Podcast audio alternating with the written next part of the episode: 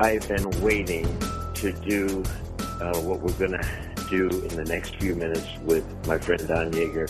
Uh, this is, uh, I've been such a fan of his for years and read so many of his books and then the opportunity to come to get to visit with him on an extended period has happened. So, Don, I can't thank you enough for visiting uh, with all of our listeners at Coaching You. You know, we have thousands of coaches and business leaders around the world that just love the the people that come and share.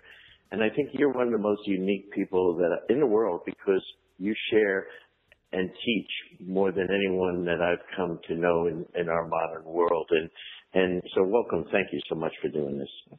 Brendan, thank you, and what an honor. I, I'm as I'm, a, I'm, a, I'm just as you might have mentioned there. I'm a huge fan of yours. I, I love what you all have done, and I love the way that you are uh, helping this generation of coaches uh, grow and and uh, and and become masters.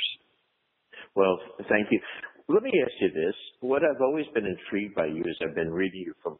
I'm not going to date myself, of course. You're much younger than I, but uh, is that you know when I've been reading your stuff since SI and and now all of your books I've read, and what amazes me is a how do you pick the people that you're going to do stories on, books with, and then how do you come up with these incredible ideas? Well, I so I'm. This is going to sound really, really selfish, and, and I hope not. I hope it doesn't come off poorly. But my my deal is, I have for years said I want to write books with people that I want to spend time with, and I figure if I want to spend time with them, uh, then I can tell stories with them that uh, will make other people enjoy the time we'll spend together in writing, right? And mm-hmm. and and right. so I have turned down a number of books over the years after meeting people and realizing that's not somebody I wanted to I wanted to spend time with. So um, it sounds really. I, I hope it doesn't sound cocky, but I figured that's the ultimate bar. If if if I've got to work with you, we're going to spend a lot of time together, and I want to enjoy that time.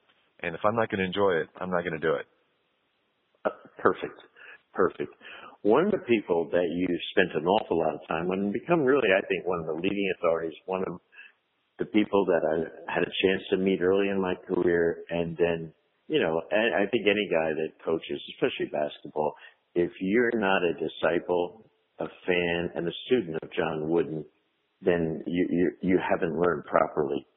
Where did your intrigue start with John Wooden?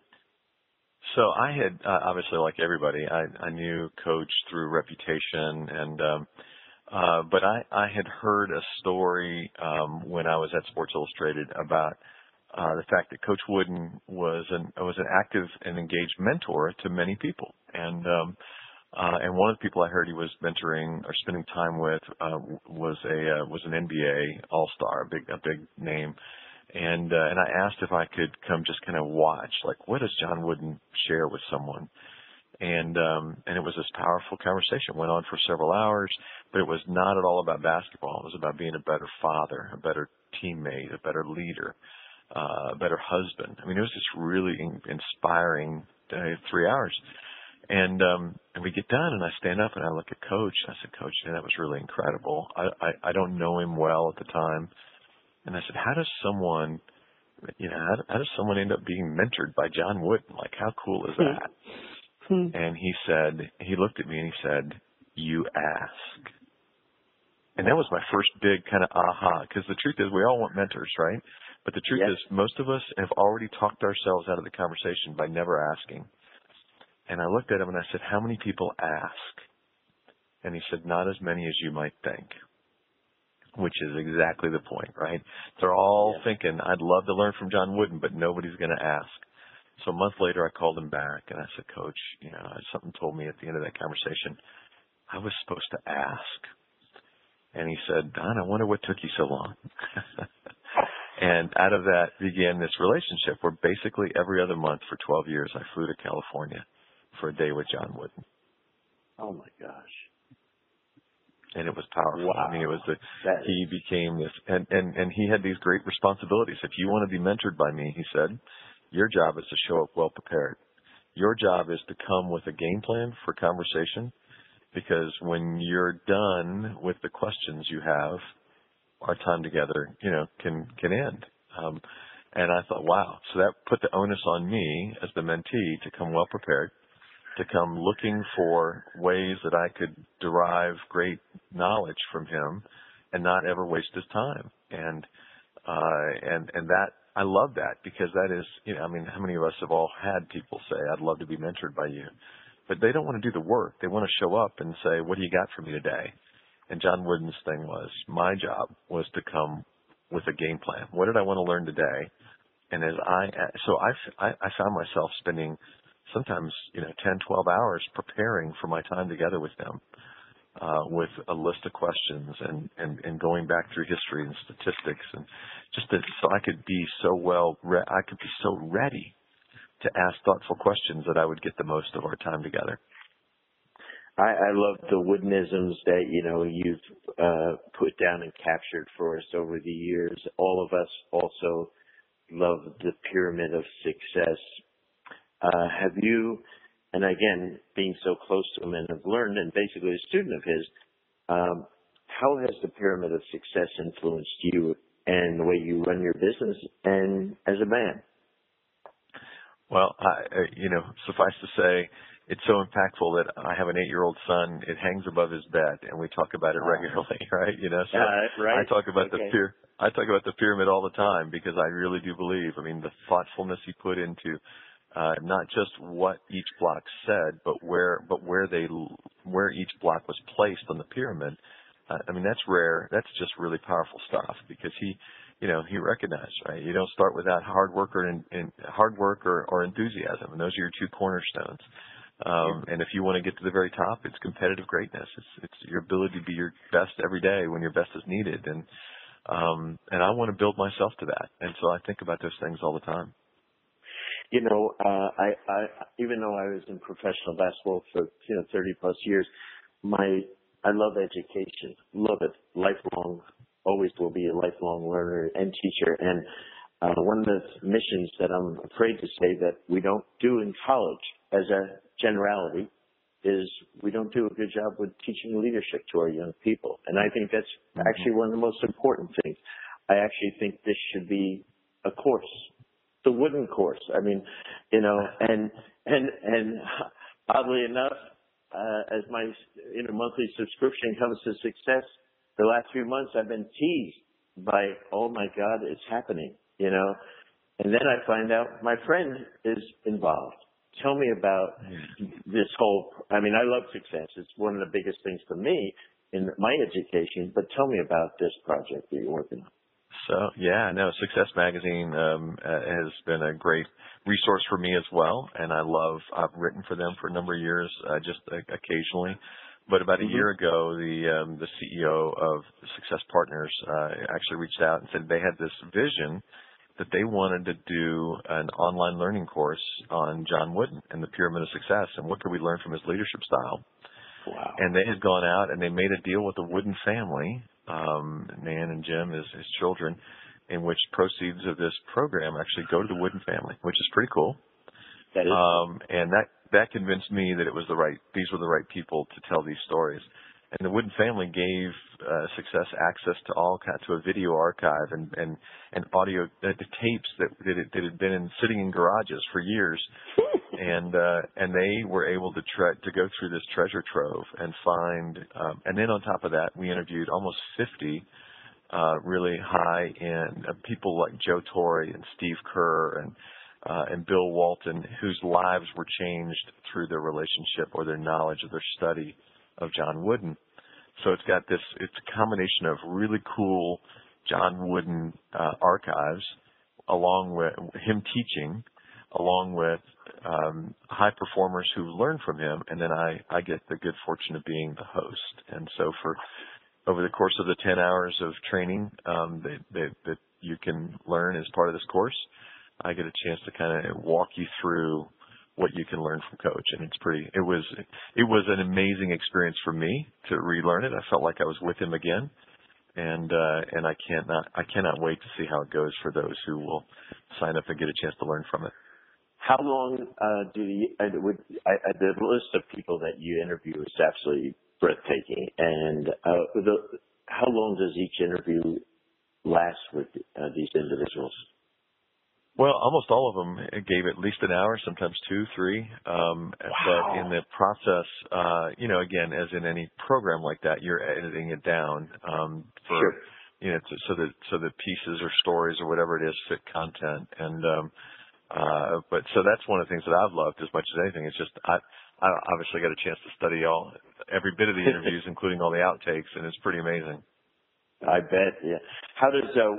Because uh, the reason I'm going to ask you this is not to schlep for our friends of success. They don't need my help, but I I have 75 to 100,000 listeners that are going to be texting and emailing me about how do I sign up for this? How does one how does one uh, get the success program? You know what? Do me a favor. I, I'm going to give you this. I'm going to give your listeners my personal email address, and if they'll just mention okay. that they coaching you, okay. they got it there. I'll I'll send them a link. If they send me a oh. note, I I know I've got the link. Um, I, I'll I I don't have it off the top okay. of my head here, but I I will send it to them. So my email address is don at team like as in basketball team one eight zero dot com. Don at team one eighty. If they email me and just put your name, Brendan, in the uh, in the subject line. Okay I'll send them. I'll send them the link. Oh, fantastic! Yeah, because I know we're going to have so many people, and I am going to sign up for it uh, as well because uh, you, you know you can't, as a coach, as a player, as anything, as a family person, you can't learn enough about this subject.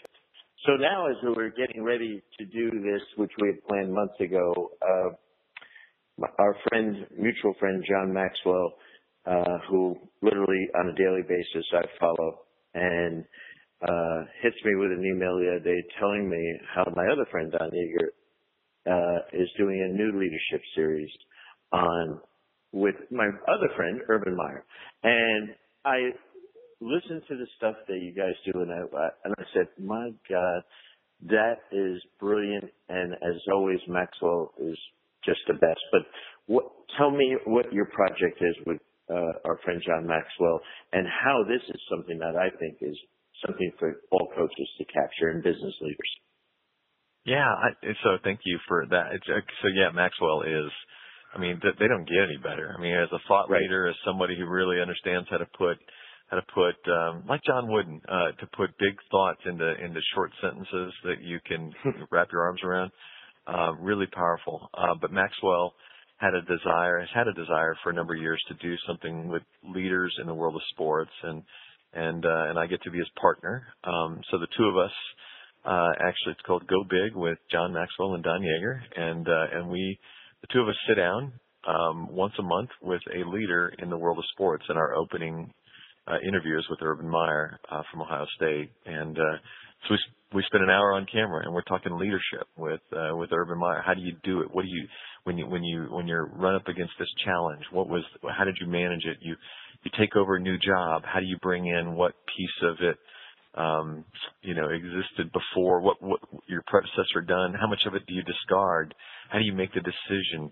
You know, it's just it's good leadership eh, for all of us who who are in places where we get a chance to to try to bring others along with us. It's just it's a powerful conversation. And as I'm interviewing Urban uh, in this particular case, uh, and then we have a whole bunch of other interviews scheduled here, uh, uh, Maxwell jumps right in behind me and offers some sage leadership um, commentary on the conversation. And it's uh, as you look at it, you're thinking, man, this is. Uh, I, I described it the other day in a blog as rare air. You know, you're you're with mm-hmm. one amazing leader which is often what you and I get a chance to do.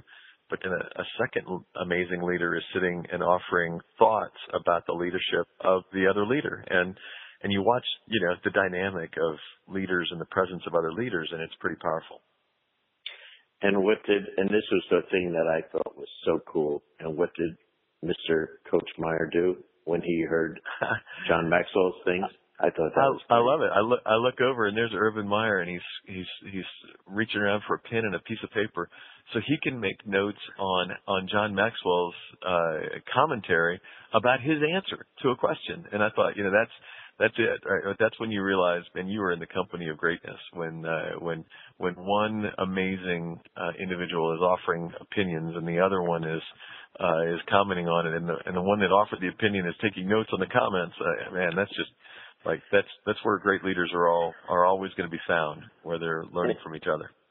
And Don, I think that that is going to be such a successful program uh, because you're you know two great interviewers and and you know thought provokers are going to have a world class person that they're going to talk to, and I think that dynamic is going to be proved to be very powerful. I, you know, just can you also share with the audience uh, where they can go to uh, possibly get that uh, information? Sure. So Maxwell, yeah, sure. John Maxwell's site has a um, uh, has a has a link there. Okay. But I tell you what, you know, if you're if, again if they if they text me or they email me to that number, I'll I'll throw that email in as well or that text in, that that that link in as well. I again I think these are two really amazing opportunities for growth, and uh, I will tell you, having participated in both, I grew, and I can't wait um, to uh, to get a chance to to be part of the growth of others. Well, I I think those are those are great projects and those are fun. And like you myself, uh, you don't work a day in your life because you have so much yeah. fun what you're doing, and that that's the beauty of it. And uh, yeah. now let's talk about our original purpose of uh, when when I, when I got my book this summer, pre before it came out on great teams, the 16 things high performing organizations do differently.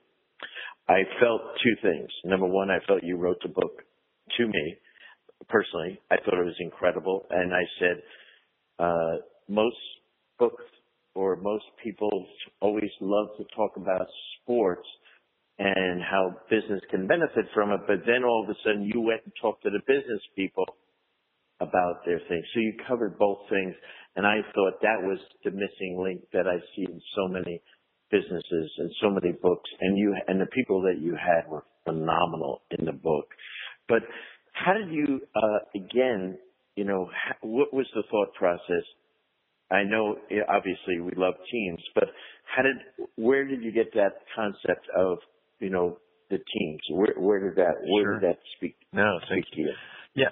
So uh, over uh, the last few years, I retired from Sports Illustrated eight years ago. Took an early buyout, and um, and one of the things I've been doing is doing a lot of corporate speaking, a lot of speaking events at uh, uh, corporate corporations, universities, all kinds of different places. And uh, and and about five years ago, an executive at Microsoft um, grabbed me and he said, you know, we love what you share with us about individual high performance, how we can be better and learn from John Wooden, Walter Payton, you know, John Smoltz, all these people you've worked with in your lifetime.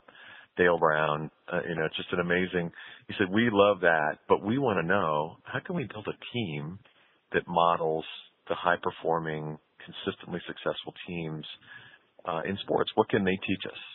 And I thought that was a great question. So I, I, I flew to St. Louis to sit down with the Cardinals, and uh, and they opened the doors and they said, "Here's here's what we do. Here's how we here's how we model success year in and year out."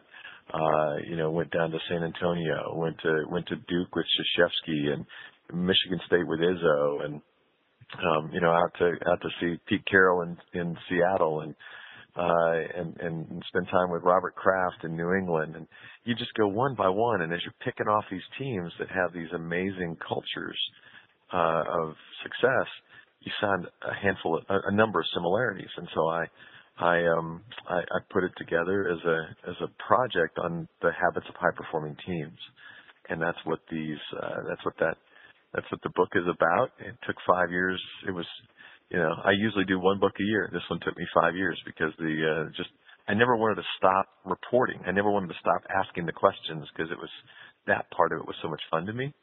Um, but at some stage, I had to sit down and write, and, uh, and so I've I've, en- I've enjoyed that too. Now you came up with the four pillars, uh, and I don't think I've ever heard anyone talk about these four pillars before. You know, we all have different ideas of why teams are successful.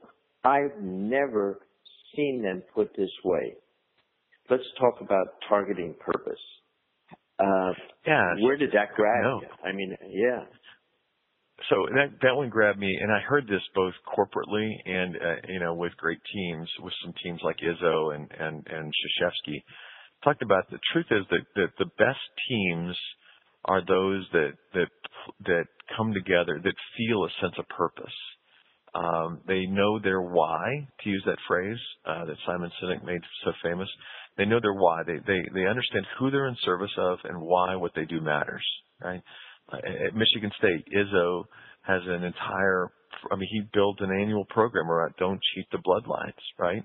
That you get the opportunity today to play in national TV on on on on aircraft carriers, you know, in Madison Square Garden. You get the chance to do all of this stuff because of those who came before you. Don't cheat the bloodlines. And then he brings the mm. bloodlines mm. back regularly, right? To yeah. constantly remind today's players that they are in service of something bigger than them. And that's the challenge, right? Too many kids, too many people, too many players, too many employees, too many coaches uh, only play for themselves. They, they are in service of themselves right? Uh, how do I, how do you, and so the question is, how do you create that environment where they are in service of something bigger than themselves? And that's what targeting purpose is about. It's about creating a team's why. And, uh, and I, I tell some fun stories there, both corporately and from the sports world about how leaders have done that with then some instructions on how, uh, you know those who are reading it can go and, and put that into play in their own in their own team or business. Yeah, I thought that was uh, sensational. Then you talked about effective management, and I and I couldn't right. agree more with this. Um, explain. Well, it's about leadership development first and foremost, right? You have to always be in the development of that next level of leader. If you're not, you know, if you're if you're insecure enough that you don't want to be developing the person that's going to replace you, um, you're probably not ever going to have a great team, right? You know, so you need to be developing, but and then it, then it goes to recruiting those who are going to work with you, not by talent, but by fit. Um, you know, recognizing, but to but to recognize what fits in your organization, you have to you have to truly have your arms around what's the culture of our team. Um, a lot of uh, a lot of people put a bunch of words on the wall and they argue that that's the culture. But if you ask the team, what gets you celebrated here? What gets you promoted? What gets you, uh, you know, what gets you acknowledged by the coaches? Uh, they'll tell you what the culture is. And that's because, by the way, that's your real culture, uh, and they can tell you. Uh, it doesn't matter what you put on the wall; they'll tell you the truth. And um, and so you need to recruit people that fit your culture, um, and that may mean that you give up on somebody that's just a little more talented. Um, because and, and how many times have we seen it, right? A really talented person comes in that doesn't fit, just destroys everything, right? Absolutely. And, um, uh, so yeah, all of that kind of falls into um, you know effective effective management. I love that, and I and I think all those teams that you went spend time with, every one of them, check check on those first two. I mean, it's just incredible. Uh, I never heard this term worded like this, activating efficiency, you know, bringing the members of the team a unique set of talents, experiences, perspectives, work ethic, personality traits, know-how, uh, and then complementing other people. Uh, how did that come across in speaking to the different organizations that you did? Well, you know, one of the things is that too often as leaders we get caught up in wishing we had um uh, you know, we had other talent, right? We often, you know, and, and the great leaders, uh, lead well the team they have, not the team they wish they had. And, uh, so when we start talking about activating and getting the most of, it's getting the most of the team you have. And, um, and, and how do we drive that? How do we, how do we, um, encourage them? How, how do we, even if what they give us isn't the, the, the best, it's their best. And if we can teach them that that's what's expected of them every day, it's very John Wooden like, right? Give me your, mm-hmm. you know, success is defined by, you know, the knowledge that you, uh, the self-satisfaction from doing your very best that you can every day. And, um, and so, uh, yeah, that's, that's where we start activating people is by, is by encouraging them to understand that that's, that's not just an acceptable behavior, that's an expected behavior within your organization.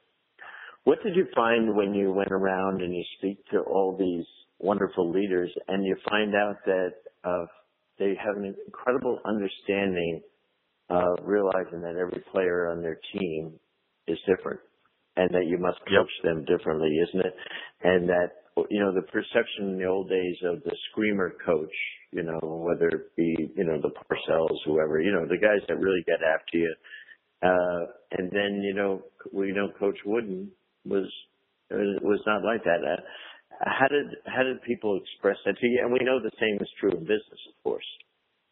Yeah, no, I, I would I would tell you, I think you you hit it right on the head that the the idea of the screamer employer, the screamer coach, I, I just I think you'll find by and large that that especially as the the generation that we're coaching and leading today uh, becomes more and more prominently involved. I mean, they don't they don't respond as you or I might have, Brendan. You know, I mean, you know, we I, I, there was a great story the other day in the New York Times about Tom Herman, the the, the football coach at, at, yes. Houston, and he talked about how you know he lines his players up before they leave the locker room and he kisses each one on the cheek, and and he you know he whispers that he loves them, right?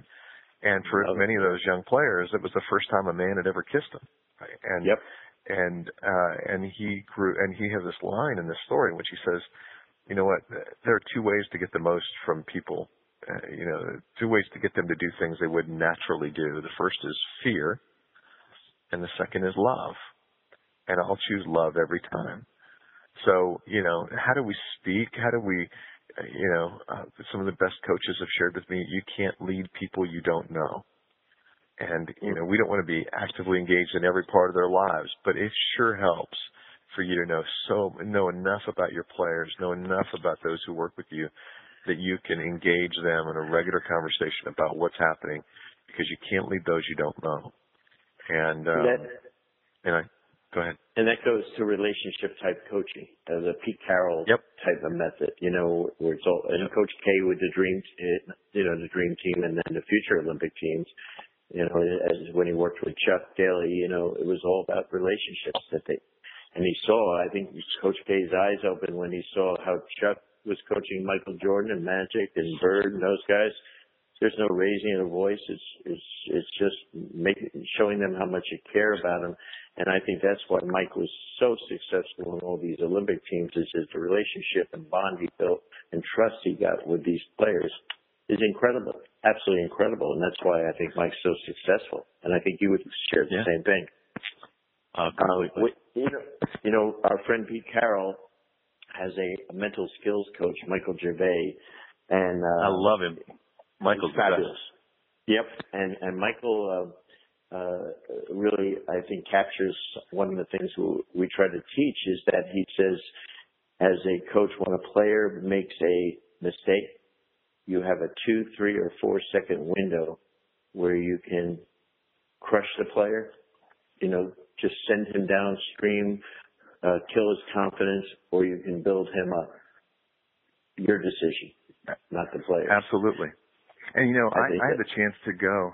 I had the chance to go watch Coach Carroll live that out. Right. I watched him. I went to one of his practices for a story I was doing for the Wall Street Journal. And what struck me as fascinating is, you know, they a lot of times you hear people talk that. They say, "Here's how you want to. Here's what we want to do." Uh, you know, uh, we want to make sure we're uplifting. We're but Coach Carroll, I watched it. You know, guy goes out, he drops a pass. He's wide receiver. He's brand new to the roster. Um, he played for several other NFL teams. He expected to come to the sidelines and get blessed out, which is what happens in so many environments. Mm. And he comes to the sideline, and the coach grabs him and says, "Hey, by the way, this morning when we were going through, uh, we were doing film, and we were talking about this particular play." Remember you were asked to, to, to, you know, take three steps, dig your left foot in, turn to your right, extend your left arm just a little longer than your right arm so you can cradle the ball. Is that what you did just now? No, coach, it's not. All right, I need you to remember that because, oh, by the way, we need, you know, we're going to need you later, later in the season, and I need you to remember exactly what's expected of you in that play. And wow. as you watch that, you realize, you know what? He is right. Most times guys come to the sidelines and what do you do? You're yelling at him, why did you drop that ball? And, you know, no, as Pete Carroll said to me, nobody, no, uh, we enter, we assume the best intentions for everybody who's on our, who's on our field. We, um, you know, we don't ever believe that they intended to drop the ball. so why start the conversation that way? Right? Exactly. I, I believe, yeah. uh, Chip Kelly and Mark Helfrich at Oregon, uh, they don't yell and scream at their players during practice because, as Helfrich explained it, I don't believe that you can teach and scream at the same time. I thought it was Ooh, great. that's a great line. Yeah, I That's thought a it was great great. line. I have to file that one away. And, I, and I know my wife didn't follow that with our children, but I, I tried to show her that, but she didn't buy it. Uh, uh, but uh, last one uh, in your four was mutual direction, which I, I think you know that part of it is so key in the team aspect, the trust part. How did they? How did, Absolutely. thoughts on Yeah. that? Yeah, and I think there you go. Right. I mean, the part of the mutual direction is a chapter we we talk about how great teams speak a different language, right? That they hmm um, that they are in that they and that's and that's where this Pete Carroll example that I mentioned comes up, in which we're we're talking about the idea that you know how do you how do you how do you bring people along with you that you know it's not really a team environment if if uh, if you're there alone, right? so how do you Yeah. get the most and bring others along with you? And that's what um, and, and there's several pieces of that puzzle that are just so, but, but part, but a great piece of it is an understanding that you have to, um, you have to be engaged with them in a language that they'll listen to. And, you- and yes, fear or yelling, they, they, yeah, they'll listen to it, but will they hear it and will they hear it for the long haul? Not, not likely. I wanted to just skip around uh, because the 16 uh, that you have, I thought were so creative in, uh, you know, it was just not the normal like the five C's of this or you know something or the 10 most wanted ways to build a team. I just thought these were really insightful. But a couple of the things that I can really relate to is the power of the huddle. Talk about Oh, that. yeah. Yeah, I mean, Well, this one's actually really fun because it's um, in some ways it's it's it's also very tactical. You know, sometimes these these ideas, or you know, especially when we're talking about team building or lessons, they can they can seem big and I mean, but a huddle is is such a great tactical environment. Um, so some great coaches shared with me that they believed that the actual the power of a huddle, doing running a huddle, an effective huddle, actually gave them a strategic advantage over their competitors. And when I thought about that, I was like, "Uh, explain that to me. And they, Krzyzewski was one, and he made a great point. He told, he said, he told me the story about how they actually videotape their huddles. And I was like, why, why do you do that? Yeah, and he treats them like game film. And they give players grades for their, uh, for their engagement during the huddle. And I, I thought, how awesome is that? Because what they want is the truth is, what's the worst thing you can have is an unengaged huddle where the only people that are listening are those who you're, uh, who who might need to hear you in that moment. But the truth is, they might not be listening. If, if others might not be listening, and they could play a role later in a game, right? You could have that third string point guard who's standing on the sidelines. He's not listening. And the next thing you know, he's telling a player to call a timeout when you have no timeouts left. And uh, I think you would Mm. see that that's largely what happened when Michigan lost to uh, North Carolina.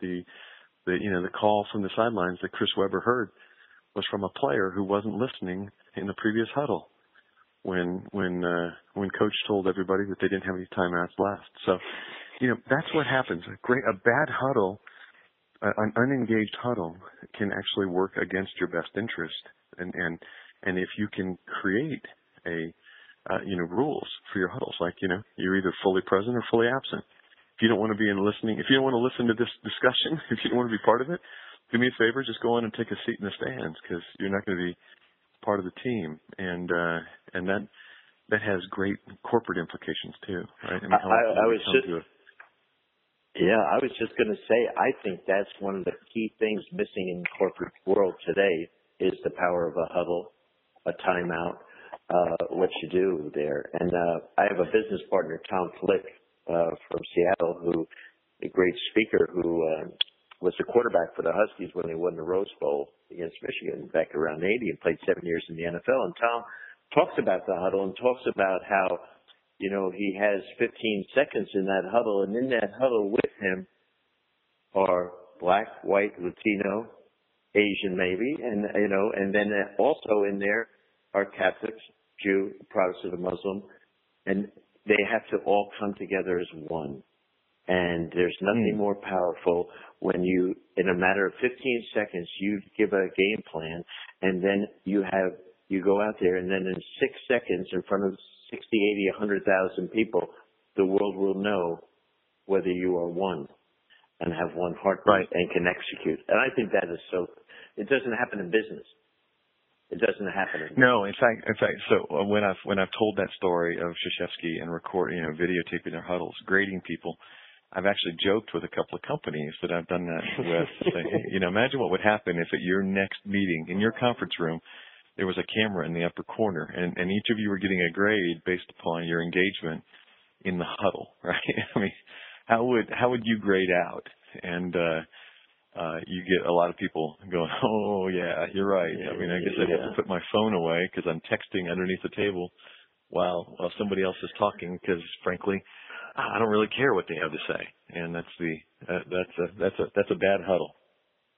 And you know, we we also talk about in uh, in the NBA. We, we you know, I always ask my corporate customers, clients, how many business meetings they have a year, and they'll say, you know, either one a week, three a week, five a week, et cetera. And at the end of the year, it averages to two, you know, anywhere from 50 to 250. And when I tell them in the NBA I had 2,800 meetings a year, their eyeballs pop out of their head. And I said, every time we have a timeout, it's a meeting. And I Absolutely. have between 30 seconds and two minutes to convey strategy, to convey uh, substitutions, change of personnel, motivate, uh, a whole dynamic of things, but I'm doing it under the pressure of incredible time and in front of a crowd of 18, 20,000 people. And they are all going to judge myself and our team based on how that business meeting went. I said, I worked with a large hospitality company that would meet, and the only thing they could decide on, Don, was whether they were going to meet for one hour or two hours at their next meeting. And then at the end of the quarter, if this plan that they put in place finally worked or not. And then if it didn't work, they were going to blame someone who wasn't leading. And I said, that, that's a very different dynamic than the world we're in. So I think right. that's how sports can really uh, take this stuff to the next level. That's why I thought your huddle thing was so spot on. Any other ones that you really that you thought really spoke to, uh, let's say the coaches that we have that are listening? Which, which ones do, do you really are your favorite? I, would I would say the, another one that really stood out to me again from my experience with the Spurs. Um, was the development of a mentoring culture within your organization. And uh, and by that, that doesn't mean a mentoring program, right? Which you know there are people that'll have a program. You know, this is what a mentoring yep. culture, which means you're you're actually uh, you're not just encouraging of, but you're you're appreciative of those who invest themselves in others, and uh, and you make it an active role as a leader to uh, to to to seek out and make sure that people are learning from each other. And if you can do that, if you can create that kind of environment, uh, as the Spurs did, the Spurs are masterful at it, right? Um, it, one of the things that it lowers as a pressure point for you as a coach or a leader is the need to always be the one in the ear or on the, you know, uh, on beating up on on those players who are acting out or acting inappropriately, because you're you're if you create the leadership culture, the the mentoring culture, many of them will do that for you, right? They'll take that pressure off of you as a uh, as a as a leader, and uh, it's a when you watch great teams like the Spurs do it, when you understand how intentional they are in the creation of that culture, uh, and and to be intentional, again, as I said, you know, they they they don't just ask that of their older players or maybe the players that have been around the team for longer periods of time. Um, they uh, they they they reward those people for for taking that role on, and uh, and and that encourages people to want to be a more actively and engaged part of that type of a mentoring um, program. Um, so, it's just that to me really stands out as a coach.